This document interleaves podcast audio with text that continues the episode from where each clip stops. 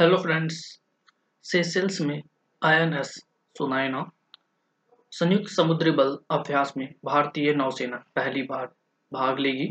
INS Sunayana 24 सितंबर 2022 को वार्षिक प्रशिक्षण अभ्यास operation southern readiness of combined maritime forces CMF में भाग लेने के लिए पोर्ट विक्टोरिया सेशल्स पहुँची।